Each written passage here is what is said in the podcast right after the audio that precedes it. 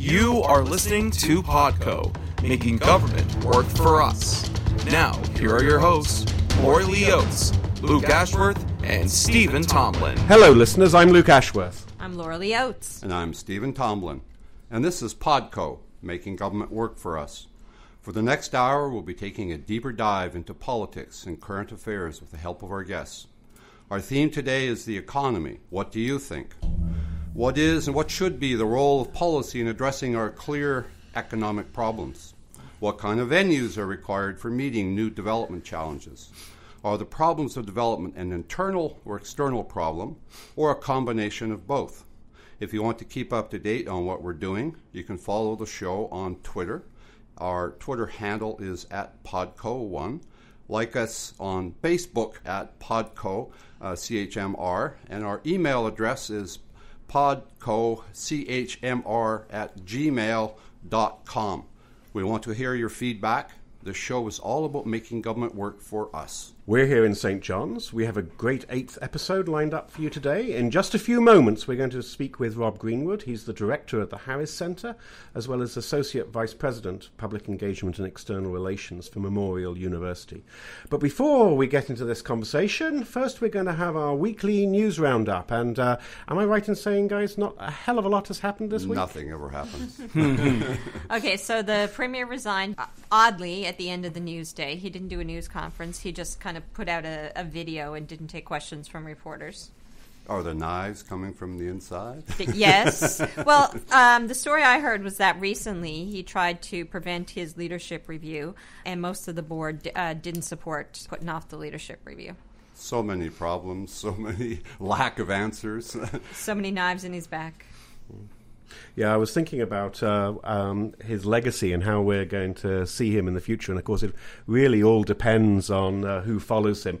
I mean, uh, we have a, a, government that really didn't deal with uh, the issues of uh, economy and the ecology in any sustained way. Um, democratic reform is still um, uh, an issue. Transparency is still an issue. So I suppose it depends what follows him. I mean, if we're followed by a disaster, uh, then he'll be seen as a kind of the continuity premier and uh, uh, someone that at least went uh, over a period of status quo. But if he's followed by someone who actually deals with these problems, then um, he'll be seen very much as a, a just a sort of a continuity, uh, a sort of um, uh, treading water. Very, very much reactive, no, nothing really proactive. Um, you know, pushed to do things, never doing things until he's actually pushed. So having an inquiry in the Muskrat Falls, for for example, took a long time and, and a long period of time to, to kind of go forward.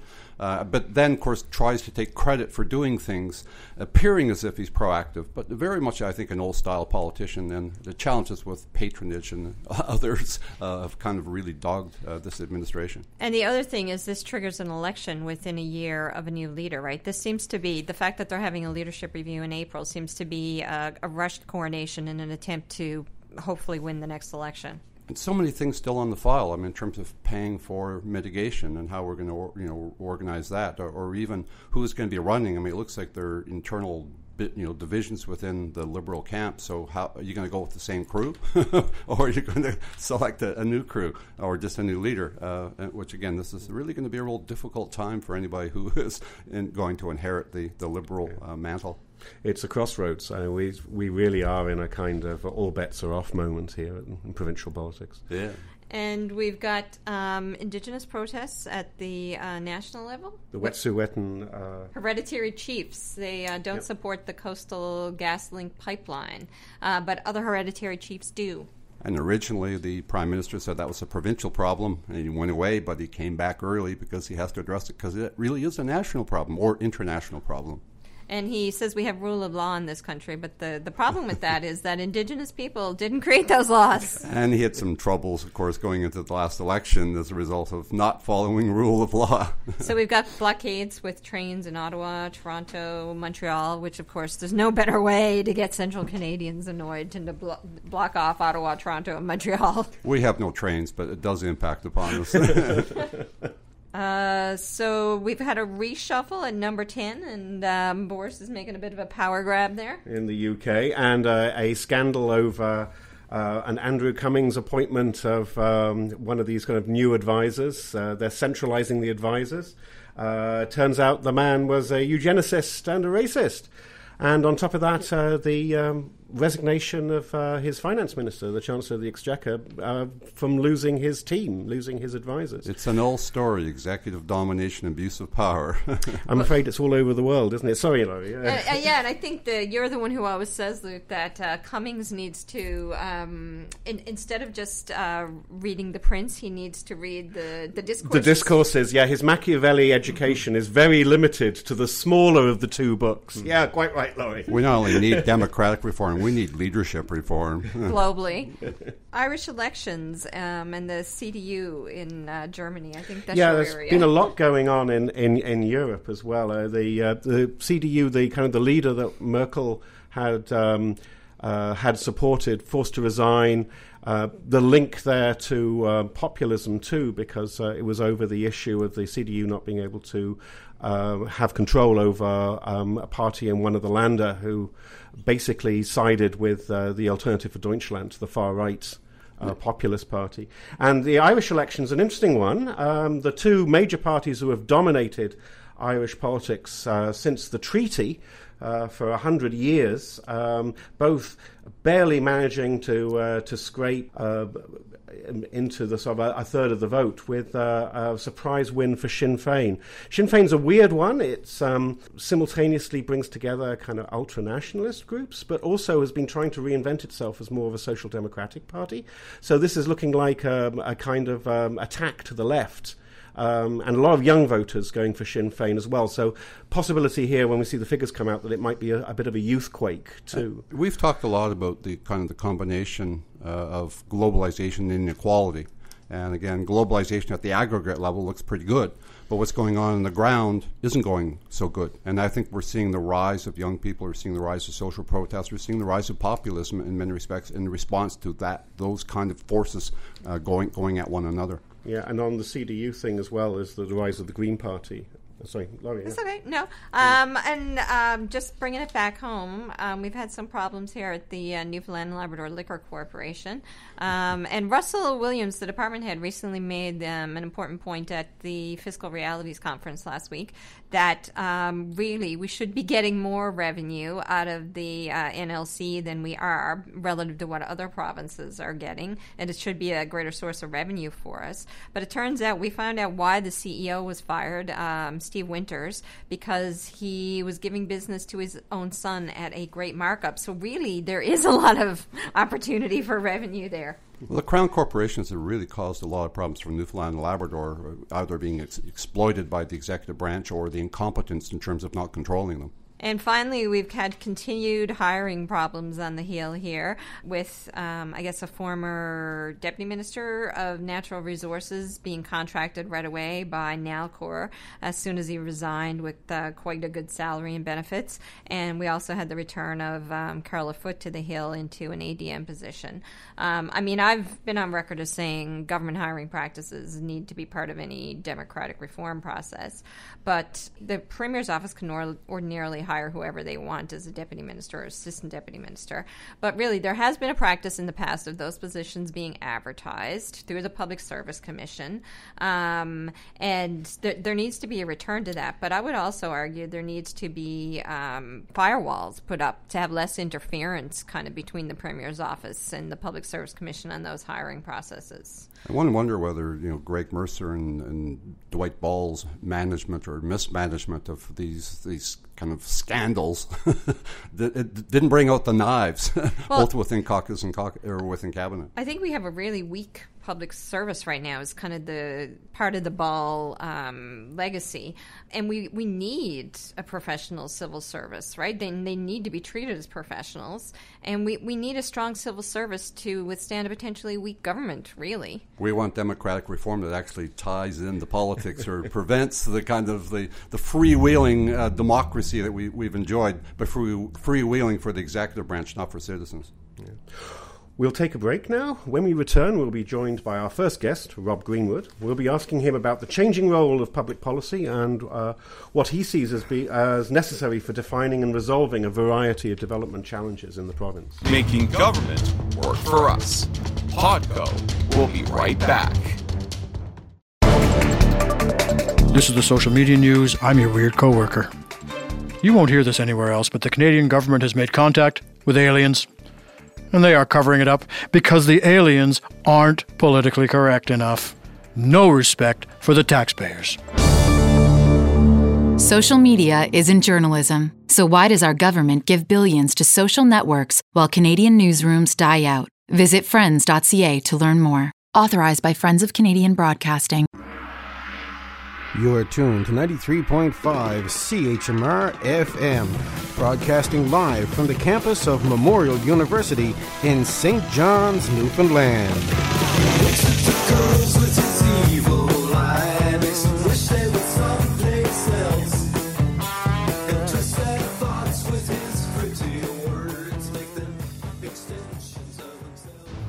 Now back to Podco, making government work for us, with Lori Lee Oates, Luke Ashworth, and Stephen Tomlin. Welcome back to Podco, making government work for us. Um, I'm honored to introduce our first guest. Um, Dr. Rob Greenwood is the director of the Harris Center, as well as Associate Vice President of Public Engagement and External Relations for MUN. He served as a director and Assistant Deputy Minister of Policy Development um, in both the provinces of Newfoundland and Labrador and Saskatchewan. He holds a doctorate in Industrial and Business Studies from the University of Warwick. He was the editor of Remote Control, that was published in 2009, included articles from David Freshwater and our own Steve Tomlin. Um, and it's great to have him with us here today. Welcome, Rob. Yeah. Um, first question. Let's let's keep it broad to begin with. Uh, but uh, based on, on both your research and experience in government, uh, what do you think are the main issues that are now facing the prov- provincial economy, uh, and how do we address them? Hmm. They are legion. Although I'm also a glass half full person, so I also uh, am optimistic and, and, think there's amazing uh, upsides and, and, opportunities for us.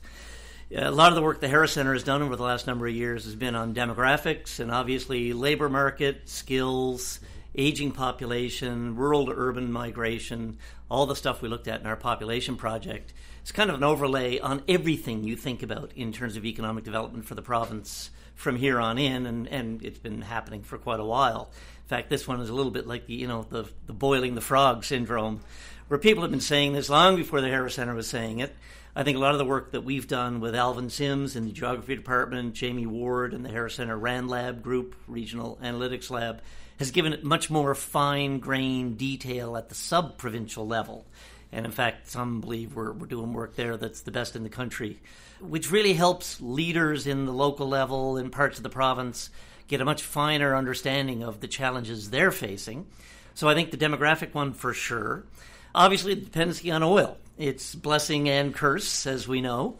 And if it hadn't been, and you know, I'm getting old and cynical, but you know, Brian Peckford and his team way back when, uh, we wouldn't have had the money we have today if it wasn't for really uh, engaged public policy foresight. They sent people to Norway, to Scotland, to learn about how a subnational jurisdiction, uh, and in the Norwegian case, a national, but with some really innovative approaches, mm. can make the most of resource sector development. And we did it. And the Atlantic Accord was something that was fought over over many, many years. Uh, how we handled the injection of wealth is a, a, big question for discussion and relates to public policy and a lot of what you folks have already been discussing. So, you know, the Harris Center, in fact, is working on our 2020 21 strategic action plan. We have a whole series of programs that we do all the time Memorial Presents, Synergy Sessions, Galbraith, all using MUN faculty and, and staff and external partners. We're looking at clumping a, lo- a lot of that over the next couple of years under the theme of climate, economy, and society, because we can't look at them in separation anymore. That said, there are some really exciting things happening. Everything has issues, you know. So, on the south coast of this province, uh, aquaculture is a massive, evolving, some challenges, absolutely.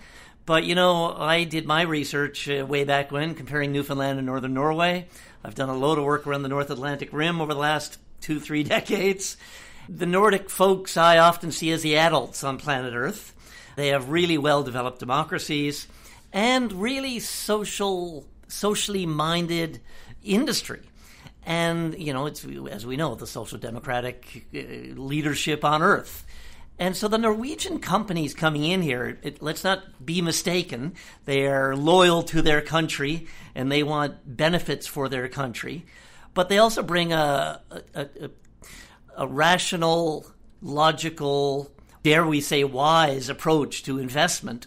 So don't downplay the significance of the aquaculture development because of some short term developmental issues and lots of challenges going forward. And maybe I'll regret these words in 20 years, but I don't think so. Planet Earth needs food. And if you think on land aquaculture is going to take the place of in sea, maybe down the road it will. It won't be in Newfoundland and Labrador because of geography.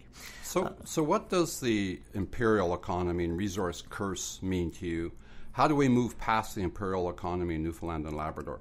I don't think we do. I'm sorry. Again, I'm getting old and cynical. it's about power, it's about wealth.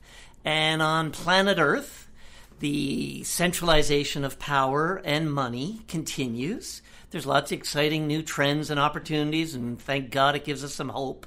I think the climate crisis threatens to shake things up a bit. Thank God, in a way. It's scary in another way. It takes scary stuff to shake us off the norm. But, you know, the, the US of A, as screwed up as it seems, is economically still amazingly powerful with these global firms with power like they've never had before. China is rising, and some of their corporations are enormously influential in our country, in, in Africa, around the world. Capitalism is still the game in town. And I think what we really have to do, and you know, I think the Canadian left historically is too earnest and not not strategic enough. And you know, I still think Karl Marx's analysis of capitalism was probably the most accurate we've had. His prescription of what to do about it was wrong. And so, how we move forward needs new thinking, new approaches, and needs us to embrace the cold, harsh, nasty, unfortunate reality of global capitalism and be smart about it. So, how do we? Mike Clare at the Harris Center for years, I think he's a fifth degree black belt in jujitsu. He can only take you on if you attack him. So, we need to understand the social forces we're facing. If we don't like them, you can't wish them away. You need to understand how, as a jurisdiction, Newfoundland and Labrador can make the most of this amazing place that we love within the rules of the game Change them where you can, but don't tilt at windmills. Don't try to battle things you're not going to change. I live my life by a grid that's impact versus ease of implementation. If something is hard to do, low impact, kill it now. Why bother with that? If it's high impact, easy to do, great. But not much in life is that way. High impact, hard to do, and that involves choices.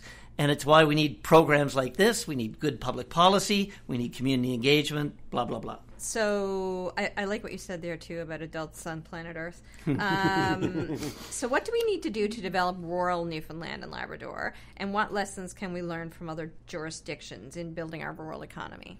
Well, that's really the fixation of my career, and uh, I uh, I think there's most of the lessons are well known worldwide and certainly in Canada. Uh, the Harris Centre has been active in the Canadian Rural Revitalization Foundation for years. CRRF, C-R-R-F.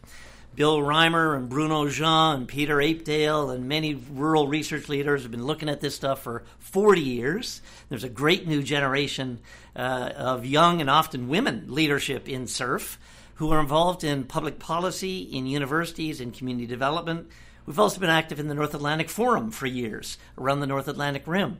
And so the lessons, in, in large part for me, and it goes back to work I did doing my PhD comparing Newfoundland and Northern Norway. It's about strategy and structure. So it's understanding the assets you have. It's understanding, and some of what I said earlier, the harsh realities of global capitalism, as well as where the niches and opportunities. And then being deliberate in marshaling your labor market, your infrastructure, your business investment, your entrepreneurship development, your post secondary education to maximize your chances in all that. And then the structure part of that is, and you know, I like the European Union concept of subsidiarity. You can debate whether they actually apply it. You know, and it goes back to the Jesuits, apparently, subsidiarity. You only put in Rome what you must put in Rome. Well, you only put in Brussels what you must put in Brussels. You only put at the national level what you need to put. You start at the local level. Canada's confederation is built in the exact opposite direction. Confederation, inverted commas, is a lie. It, it, it, was a federation the way John A. developed it. It was a way to suck in the Maritimes. The, the residual power, the declaratory power, the fiscal power was all in Ottawa. Canada, of course, and you're all the political scientists, evolved over time with the growth of the welfare state. We do have fiscal federalism. We have a lot more power at the provincial level than we did at the beginning. Sub provincial, we're a basket case. The OECD did a review of Canada 20 years ago. Canada has the weakest local government in the OECD. The federal government tried to take that out of that report. Newfoundland and Labrador, because of our history, it's unique, it's wonderful, it makes us, with the unique stoic survivalist culture we have, we also have the weakest local democratic efficacy in the country. People in Newfoundland and Labrador survive, but they look to strong provincial and strong federal leaders to solve problems for them. And we know in the global economy, it's buzzwords, but think global, act local. We have the least capacity to act local in the Western world. Mm.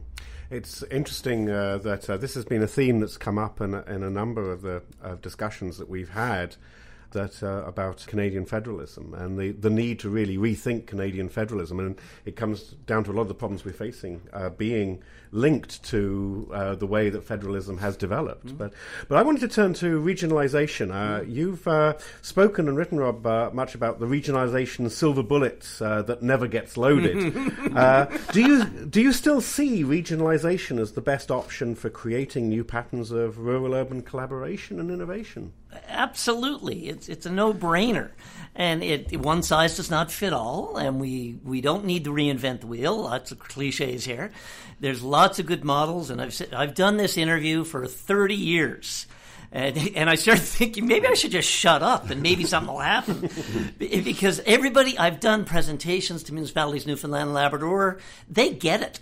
They've been leading this cause for 20 years and I've done it prov- nationally and internationally. And Northern Ontario has tried to model what they were doing on the economic zones that Newfoundland had. And as you probably know, I was very involved in, in helping set that up as well as studying this stuff. And so, individual dots on the map, municipalities in the vast majority of regions of Newfoundland, Labrador, and Canada do not operate in isolation. People get up in the morning in their home and they drive to work in a neighboring community. Their kids go to school in another neighboring community. They go shop in another neighboring community. Their garbage landfill goes to another neighbor, et cetera, et cetera. And yet our governance mechanisms in this country, and even worse in this province, do not reflect the reality of how we need to make decisions on the local regional level, the locality level, the labor market area. And, and one size does not, uh, does not fit all. British Columbia, Bob Bish at the local government center at UVic for years did the best work on this in the country. It, it helped shape the regional district model in BC, which is a formal provincial government approved vehicle for allowing multi community collaboration with taxation powers. Quebec, for years, has had the MRCs, the municipal regional counties.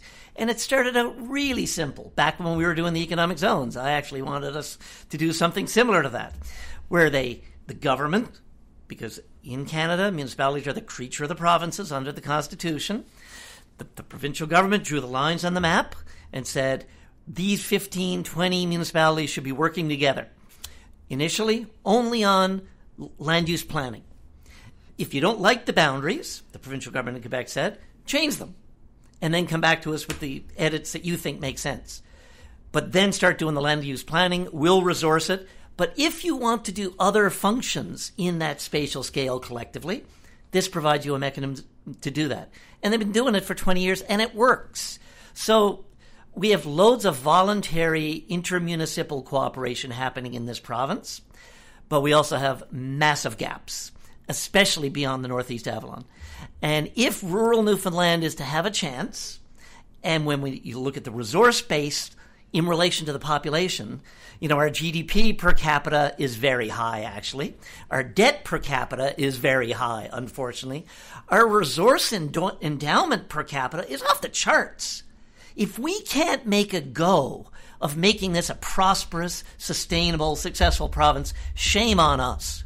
Because we have such an endowment, and look, we can complain about the Brits all we want, but the, the governance system we have inherited is the envy of most of the earth the the infrastructure we have in place, we can complain about it. Compared to 90% of planet Earth, we're living the dream. It is, I have seen the enemy and it is us. And I think the boomers, and I'm one of them, ha- are, are the most blessed generate the most blessed generation ever on the face of the earth. We're spoiled rotten, and we want to play till we die. And, and I often, when I present now in, in rural Newfoundland, when I'm amongst friends, what kind of province do you want it to be when you when you're dead? Because I know you don't want anything to change while you're alive. But this is such an amazing place with real authenticity and culture and, and access to, to nature. We can make this work. So you and I have been in this region about for a while, but I'm going to shift. Tech has grown by 20% Mm-hmm. in Newfoundland and Labrador, uh, but by 20,000 or uh, 200,000 uh, globally in, in the last decade. How do you de- develop a digital and knowledge sectors in our province? I think we're actually doing a great job on that front. And I would say, in large part, thank you very much, Memorial University of Newfoundland and Labrador. Uh, we have grown in the last number of years. You know, during the boom, so we can think about how we squandered the fiscal, and we- we'll see down the road what we think of Muskrat in 40, 50 years, but right now it's pretty scary. But during the boom, Memorial had and this is partly wearing my government relations hat, and I spent a lot of time in Ottawa positioning Memorial, helping bring resources to the province. We've developed the Coasts Initiative, Cold Oceans and Arctic, Science, Technology, and Society. That didn't invent anything. That was building up a Memorial faculty have been doing since the beginning, based on our reality in the North Atlantic, and we're the only university. And so during the boom, we had at any one time 80 MUN co op students in Houston. Wrap your head around that plus Calgary, plus A- Aberdeen, plus around the world. And this generation over the last 10, 15 years have not an ounce of the Newfoundland inferiority complex. They have knowledge and national networks and expectations and awareness of the global supply chain that would knock your socks off. And when there's a dip, as is always the case with entrepreneurship, if you can't get a six figure job with, the, with a dental plan, many will create one.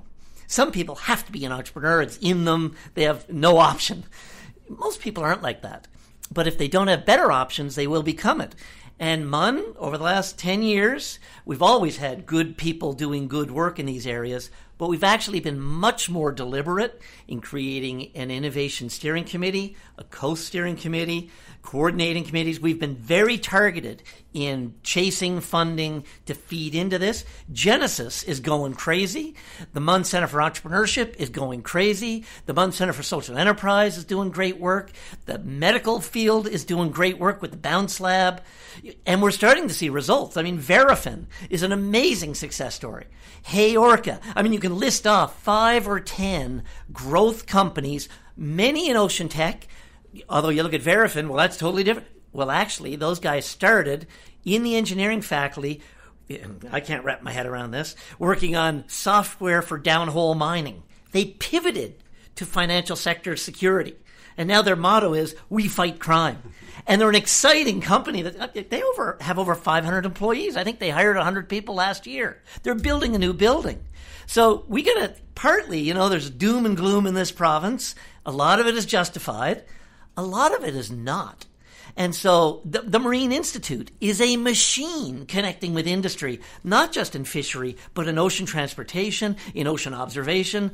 Glenn Blackwood talks about the uh, Holyrood Marine Base as Woods Hole North.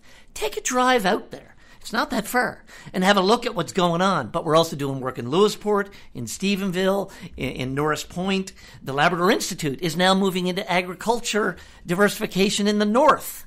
Climate change, keep track of it. There's opportunities moving northward. There's a lot of scary things with climate change. So the tech sector relates to all of that.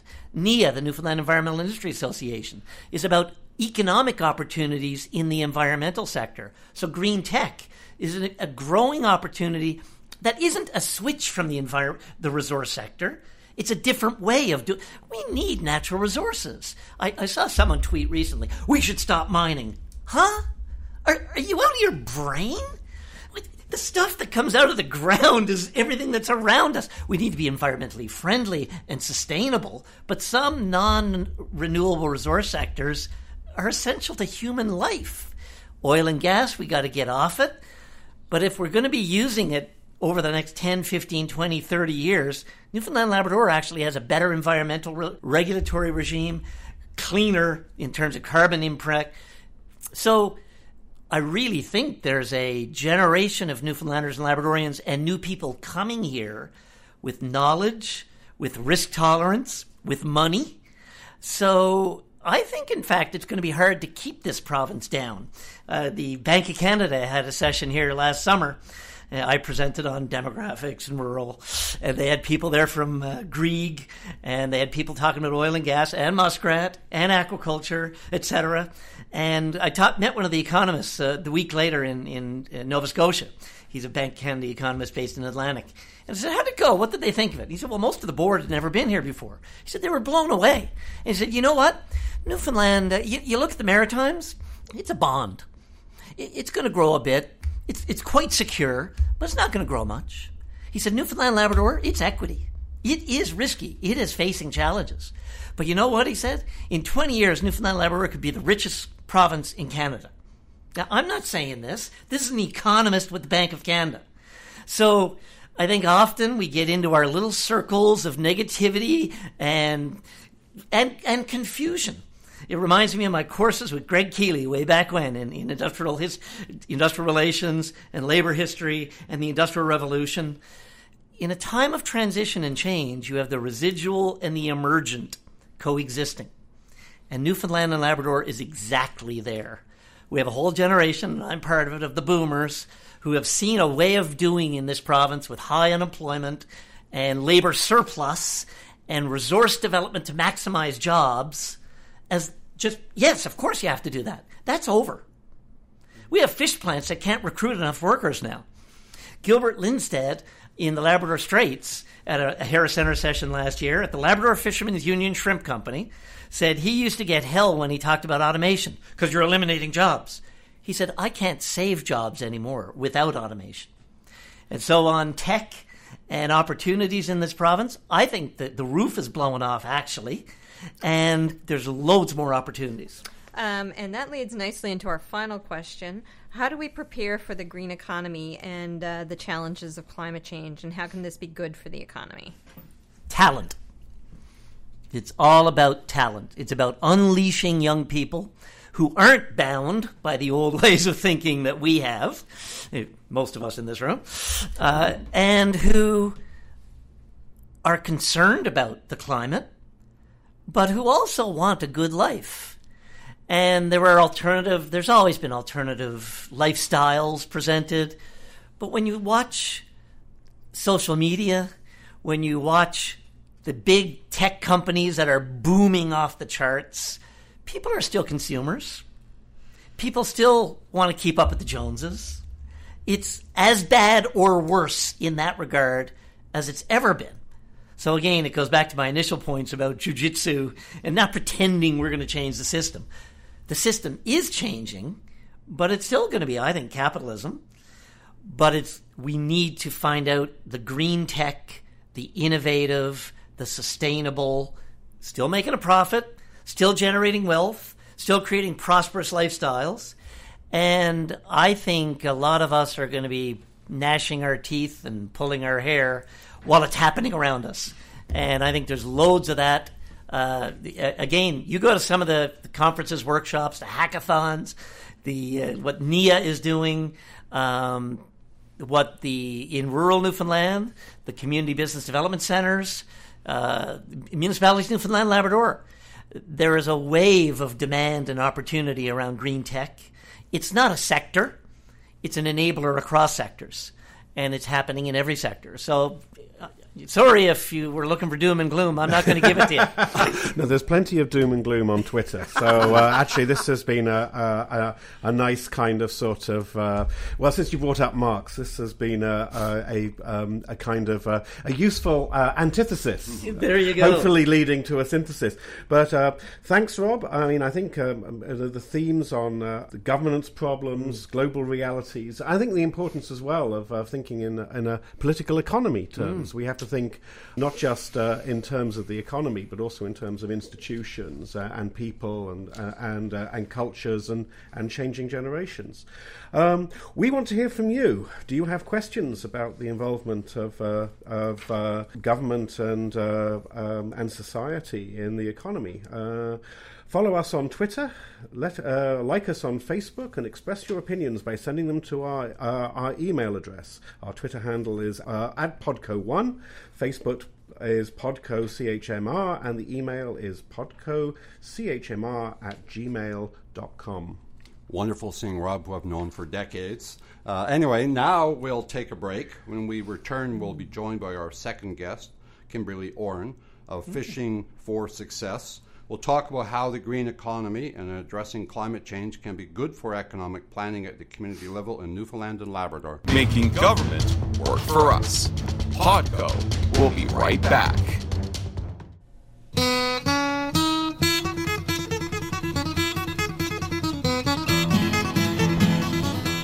If you're a chronic nostalgic who loves the music of Newfoundland and Labrador, Tune in to the Newfound Records Radio Hour on CHMR 93.5 FM on Saturdays at noon.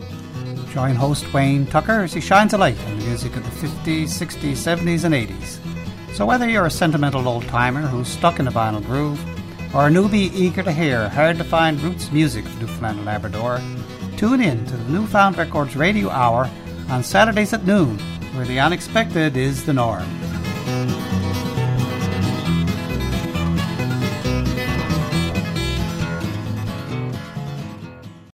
Volunteering. It can begin with the simplest of gestures a gift of time, energy, commitment. Something precious that grows stronger with every hand that touches it and grows across communities and through the very fabric of our nation and begins, once again, with the simplest of gestures. To Canada's six and a half million volunteers, thanks. A message from Volunteer Canada, the Government of Canada, and this station. Broadcasting to the world via MP3 stream at www.chmr.ca. You're tuned to Mun Radio 93.5 CHMR FM, your only music alternative. Now back to Podco, making government work for us, with Lori Lee Oates, Luke Ashworth, and Stephen Tomlin. Welcome back to Podco. I'm Stephen Tomlin. I'm Luke Ashworth. And I'm Lori Lee Oates. And we're back with Kimberly Orren. Kimberly is a former high school science teacher turned commercial fisherman and co founder of Fishing for Success, a nonprofit social enterprise in Petty Harbor that's creating a new pathway for all of us to reconnect with our fishing heritage. She serves on her town council as a founding member of its local tourism association and also serves on the advisory committee for Food First and Ocean Frontier Institute. Kimberly spoke uh, to the greater value of fish and fishing at the 2018 St. John's TED slash speaker and is contributor to the 2019 uh, St. John's Status of Women's Council uh, Woman's Almanac. She was honored to be recognized as, the, as a 2018 St. John's YMCA Woman of Distinction for Girls Who Fish program. When not teaching others about fishing, Kimberly is probably out picking berries. Sounds good, yeah. Um, Kimberly, welcome. Um, here at Podco, we believe that uh, addressing climate change and our economic needs uh, are, are, kind of tied together. Uh, perhaps you could explain to us your views on why addressing climate change is good economic planning. Oh, well, Loaded question. Yeah. they all are. I know. I saw that. I felt like I was taking a graduate exam or something. Um, yeah. So, I mean, um, you know, when you try to pick things apart, you find that you really can't. So, it, it's not just economics and climate change that's um, interdependent. It's uh, it's it's everything really that's interdependent. It's gender equity and equality. It's um, poverty and um, um, food security and all of these uh, democratic reform things that are hitting us in the face and all of these things are um, are interconnected and intertwined. Until we pick them all apart, we really can't address climate change issues. But to speak to the things that are probably closest to um, um, what I ta- may talk about, especially with fishing, um, I think the biggest thing that I could speak to today might be the issue around ecosystem services. One of the things that we don't really address, especially when we're talking about business, is talking about how we've allowed businesses or just people in general to use ecosystem services for free. And so, what I mean by that is, you know, take for example bees and uh, the fact that 15 to 30 percent of uh, food has to be pollinated by bees, and yet bees are going to be impacted by climate change. And so, what's going to happen when the bees aren't able to pollinate our food? Ecosystem services in regards to sequestering carbon, for example, you know, as uh, climate change increases, the ability of the the ocean to sequester carbon or bogs to sequester carbon is going to decrease. And so you've got that feedback loop system. There was a study in 1997 that said ecosystem services are worth something like $33 trillion or something, which was actually more than the entire global um, GDP. So, of course, there was actually some discussion as to whether or not that was really true or not. But all of these things that all of these ecosystems provide for us in producing oxygen and purifying our air and our water and pollinating our food that we grow and processing waste and what's going to happen with that. So then we look at and think about um, most vulnerable and marginalized people are going to be the first that are impacted with climate change. And so if you're a compassionate person, that um, that might be a big concern for you, and especially if you um, work for or volunteer for a nonprofit. Communities that are resource dependent, if you think about farming, fishing communities, or logging or forestry communities, they're they're also going to be um, first to be hit and impacted by climate change. Okay, so um, you're involved with Fishing for Success, as we said in your introduction. Um, so perhaps you can tell us how making the fisheries sustainable and addressing climate change can be good for economic planning at the community level. Uh, I like to refer to um, some of the work that um, Polly has done on small scale fisheries to talk about that. And when we talk about sustainable, there's a number of different ways that you can talk about sustainable. You can talk about the kind of gear that's used as to whether or not the gear and whether it protects the habitat. Because protecting the habitat is important because protecting the habitat so the fish return or the fish stay there. Because if your habitat isn't um, isn't there, if you've removed all the furniture from the house, people aren't going to live there. It's the same thing with the habitat for the fish. So, uh, using a single hook and line protects the habitat. And it also means that at the end of the day, you roll up your gear and go home, and so you're not likely to have bycatch such um, that entangles whales or other marine mammals. Also, using small scale um, fishing, such as smaller boats, also means that you're using less fuel and you have a much smaller carbon footprint when you're going out to to catch your fish. Also, another advantage to using the smaller kinds of gear that are less damaging to the environment means that you use more humans to do the work. So, you also have sort of a, a social program or employment. Then, uh, if you talk about fishing close to shore, you also have that you're using less or you're interacting less with the IUU kinds of fishing, which is the illegal, unreported, and unregulated fishing that's occurring in the high seas, which uh, folks are finding out more and more that these are associated with other kinds of illegal activities like human slavery and drug running and um, other very illicit and illegal activities that we, of course, shouldn't be supporting.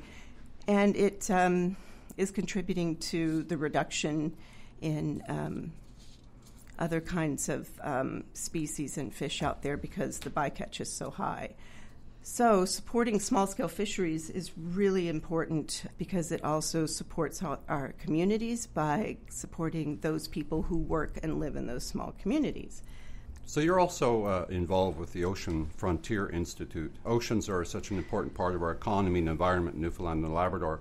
Uh, we're also a center of excellence here for fields like oceanography. Uh, how can taking care of our oceans be good for the economy? what kinds of green economy planning can we do in relation to our oceans? Right, the Ocean Frontier Institute is a huge research consortium, and so the part that I help or advise is the governance component, the social science component, the human piece of it, the community piece of it.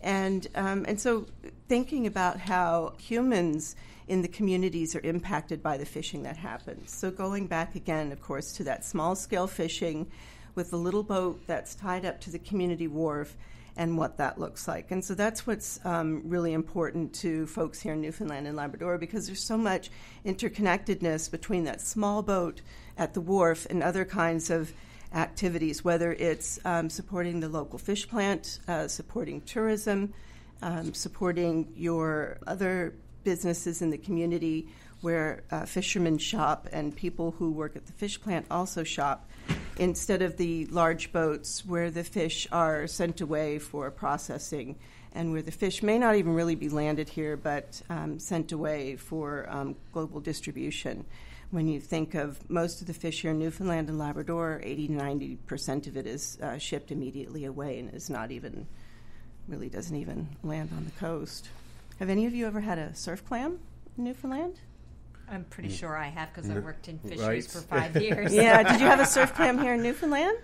Uh, actually, no, I think it was in Norway. Yeah. Right. yeah, yeah, so that's one of the interesting things about our global distribution chain. We we may be fishing uh, these species right off our shore, but most of us here who live and right. work in Newfoundland and Labrador may not even get to enjoy some of these organisms that we're capturing ourselves because they're yeah, they enter that global distribution chain. And because we're only half a million people, we actually don't get to enjoy some of these species ourselves. Yeah, that's interesting. Yeah. You're also involved, Kimberly, with the New Action Committee on Fish and uh, Food with the Social Justice Co op. Uh, perhaps you can tell us a little bit about this group. Uh, and uh, what role food plays in the green economy and sustainable planning. Much of the work that this group is doing is providing voice to um, everyday citizens who, for example, when you think about the government organizing some of these um, these meetings to um, get feedback from citizens. It's um, you know it's a, a, meeting in a community and they move on to the next one, and it's another consultation in a community and they move on. And so they it's if you can't make it that one night because you don't have a sitter or you're working, then you've missed that opportunity. And so the fortunate thing about this group is that they are having many meetings and they are accessible. There's babysitting they even welcome breastfeeding. It's mm. uh, multiple meetings, and they so you have an opportunity then to get your voice heard. The idea is to suss out all of those little tweaks to our food system here that, that we need to shore up. And of course, Snowmageddon really opened up some of those weaknesses um, that we're finding in it. The idea about the green economy and our food system, again, is this idea that we need to start thinking about too this um, carbon footprint that our food has. How far away are we shipping it? Can we have local food for local people? And what does that look like? What kinds of policies need to be changed at the uh, provincial and the federal level in order to have um, local food for local people? And, w- and what kinds of support do we need from government in order to do that? And um, so providing um, that space for people to have those discussions is really important. So, um, you know, for example, if we have fish here and 90% of it is being shipped away, uh, but yet we're shipping uh, cow from Alberta, which is 3,000 miles away, what does the balance of that look like? What can we do to get uh, local fish more accessible to local people? And uh, what kind of discussion do we need to have around that? The average age of uh, fishermen here is almost 60, and what um, kind of succession plan do we need to have? Okay, and final question. Um, what do you think are the new opportunities on the horizon um, and sectors that could potentially um, we could build as a province as we prepare for climate change? Well, that's one of the exciting things, is because oftentimes the greatest challenges can also be the um, greatest opportunity for entrepreneurial businesses to open up. And I, think sometimes we need to examine the old and the traditional to see how they can be rejigged. There are um, businesses in Europe that are now taking a look at using sail again to distribute cargo. Uh, is that you know something that we can do? Re-examine our relationship with uh, hook and line fishing and see how we can rejig that, and and look at um, the rhetoric around climate change activism and, and think about supporting uh, again the most vulnerable among us because if we if we are leaving them behind, um, we're going to have a, a, huge part of, of all of our societies that are, with an increased inequality and inequity there that's going to be an issue. We do have nonprofits and charities that are, are working and doing the heavy lifting of government uh, to change that, but what kind of support system do we need to provide for them? Some of the um, new horizons, of course, are going to be in, in food, in transportation, and, um, and even um, some of the interesting things that have been popping up about even using our smartphones and the amount of energy that's required to support the new uh, streaming. Uh, it was amazing to see how much energy that we use just to stream Netflix. And, uh, and so thinking, rethinking that um, also is really important. But Oh, um, okay. Wow, that, that's interesting. Netflix. Yeah. Yes. Um, makes you rethink Snowmageddon when you're um, having an impact on your carbon footprint by streaming your Netflix during the snowstorm. So, thank you, Kimberly, and thank you for tying the, I guess, the gr- issues of the green economy, the fishery, um, climate change into the, our bigger economic issues overall. Um, so, here at Podco, we want to hear from you. How can the, a green economy and addressing climate change contribute to a healthy healthy economy? How should we be planning at the local level? You can follow us on Twitter. Our Twitter handle is at Podco1, like our Facebook page at um, and our email address is podcocHMR at gmail.com. Thank you for joining us for this episode of Podco, Making Government Work for Us. We will leave you with this quote from Barack Obama a green, renewable energy economy isn't some pie in the sky, far off future. It is now. It is creating jobs now. It is providing cheap alternatives to $140 per barrel oil now. And it can create millions of additional jobs, an entirely new industry, if we act now. Until next time. Goodbye. Goodbye. Goodbye. If you have any questions or opinions on today's program, you can like Podco on Facebook, follow Podco on Twitter, or email your questions and opinions to podcochmr at gmail.com.